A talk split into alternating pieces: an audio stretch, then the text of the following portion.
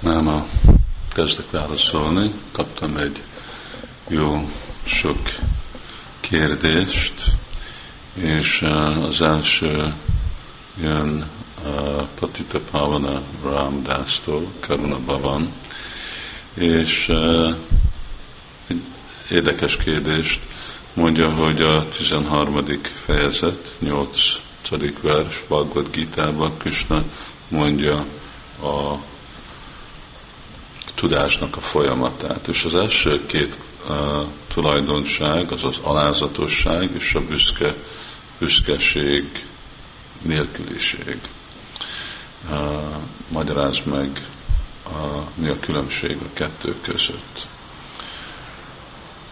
Ez nem az először, amikor Krishna nagyon hasonló tulajdonságokat sorol fel a Gitába, és uh, ilyen dolgok uh, értékesek érteni, próbálni érteni, amennyire tudunk uh, belemenni ezekbe a dolgokba, mert Siddhanta Boli Csittin akara alász, uh, mert ez segít minket uh, elmerülni uh, Krisnának a tanításába. És uh, ez a filozófikai elmerülés, ez a bhajan. És akkor magyarázza Krisztanász Kavrás Goswami, hogy ez rögzíti az elménket, amennyivel jobban tudunk mi is gondolkodni Krisnáról, annál jobban fogunk tudni kontrollálni az elméket. Gondolni Kristának a kedveléseiről, az Kristának a formáról, az nehezebb, de főleg ez a analitikus és szorgalmas természet a modern világban, hogy tanulni, tanulni. Ez egy igazi haszon elmerülni Krisnának a tanutásába. És akkor Krishna használja ezt a kettő szót, itt a tudásról beszél. És egy nagyon érdekes dolog, ugye, hogy tudás az nem csak, hogy mennyi információnak van egy személy, de itten elkezdi inkább beszélni, hogy mi a tulajdonsága a személynek. Ez egy forradalmi elképzelés a mostani világban, ahol nincs semmi fontossága a tudósnak, a tulajdonsága, csak inkább, hogy mennyit tud, milyen információt tömött a, fejébe, és hogy tudja ezt az információt használni valamiféle érzékkielégítésre, de nem arra a célra, hogy igazából jobb emberek lesznek. De itt elkezdődik kettő értékes uh, tulajdonsággal a mánitvam, a dambhitvam. Uh, a mánitvam jelenti, hogy alázatos. A dambitvam büszke nélkül lenni. Az első gondolat, ami e-, ehhez jön, hogy alázatosság az egy pozitív tulajdonság. Amikor azt mondjuk, hogy valaki nem büszke, az azt jelenti, hogy ottan nincs benne valamiféle rossz tulajdonság. Csak azért, mert valaki nem büszke, az nem szükségesen azt jelenti, hogy alázatos.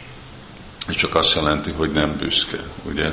Hogyha azt mondjuk, hogy valaki nem gazdag, az nem jelenti, hogy szegény és azt mondjuk, hogy valaki nem szegény, az nem jelenti, hogy gazdag, mert vannak annyi más uh, szintek ez a kettő kategóriai között.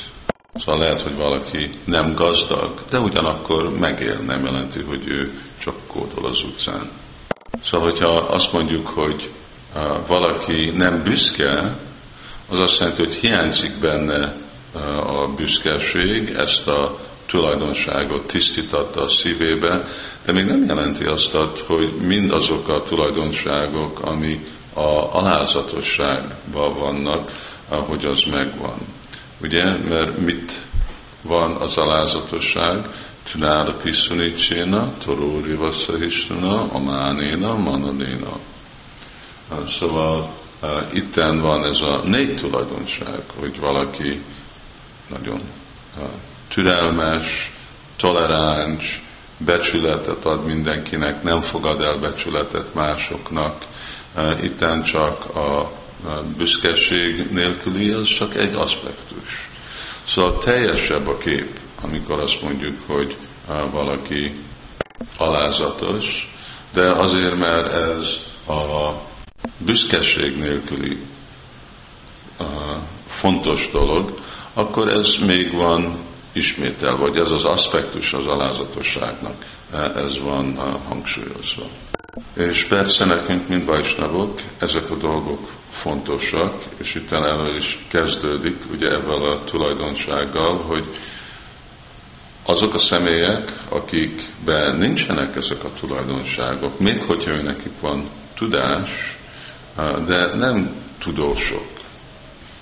Ez, mert ez a része az igazi tiszta tudásnak.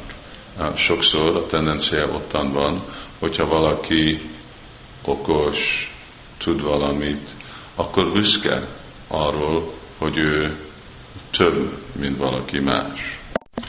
Ez a büszkeség, ez mit csinál? Ez megsemmisíti azt a lehetőséget, hogy abból a gyánból, abból a tudásból legyen igazi vigyán, vagy hogy ez a tudás tudja őt vezetni a, a tudásnak a célja.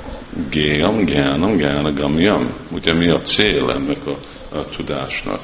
Hogy akkor ő értje, hogy Védassasar, Véraham, Véva Védja hogy Krishna a célja minden tudásnak.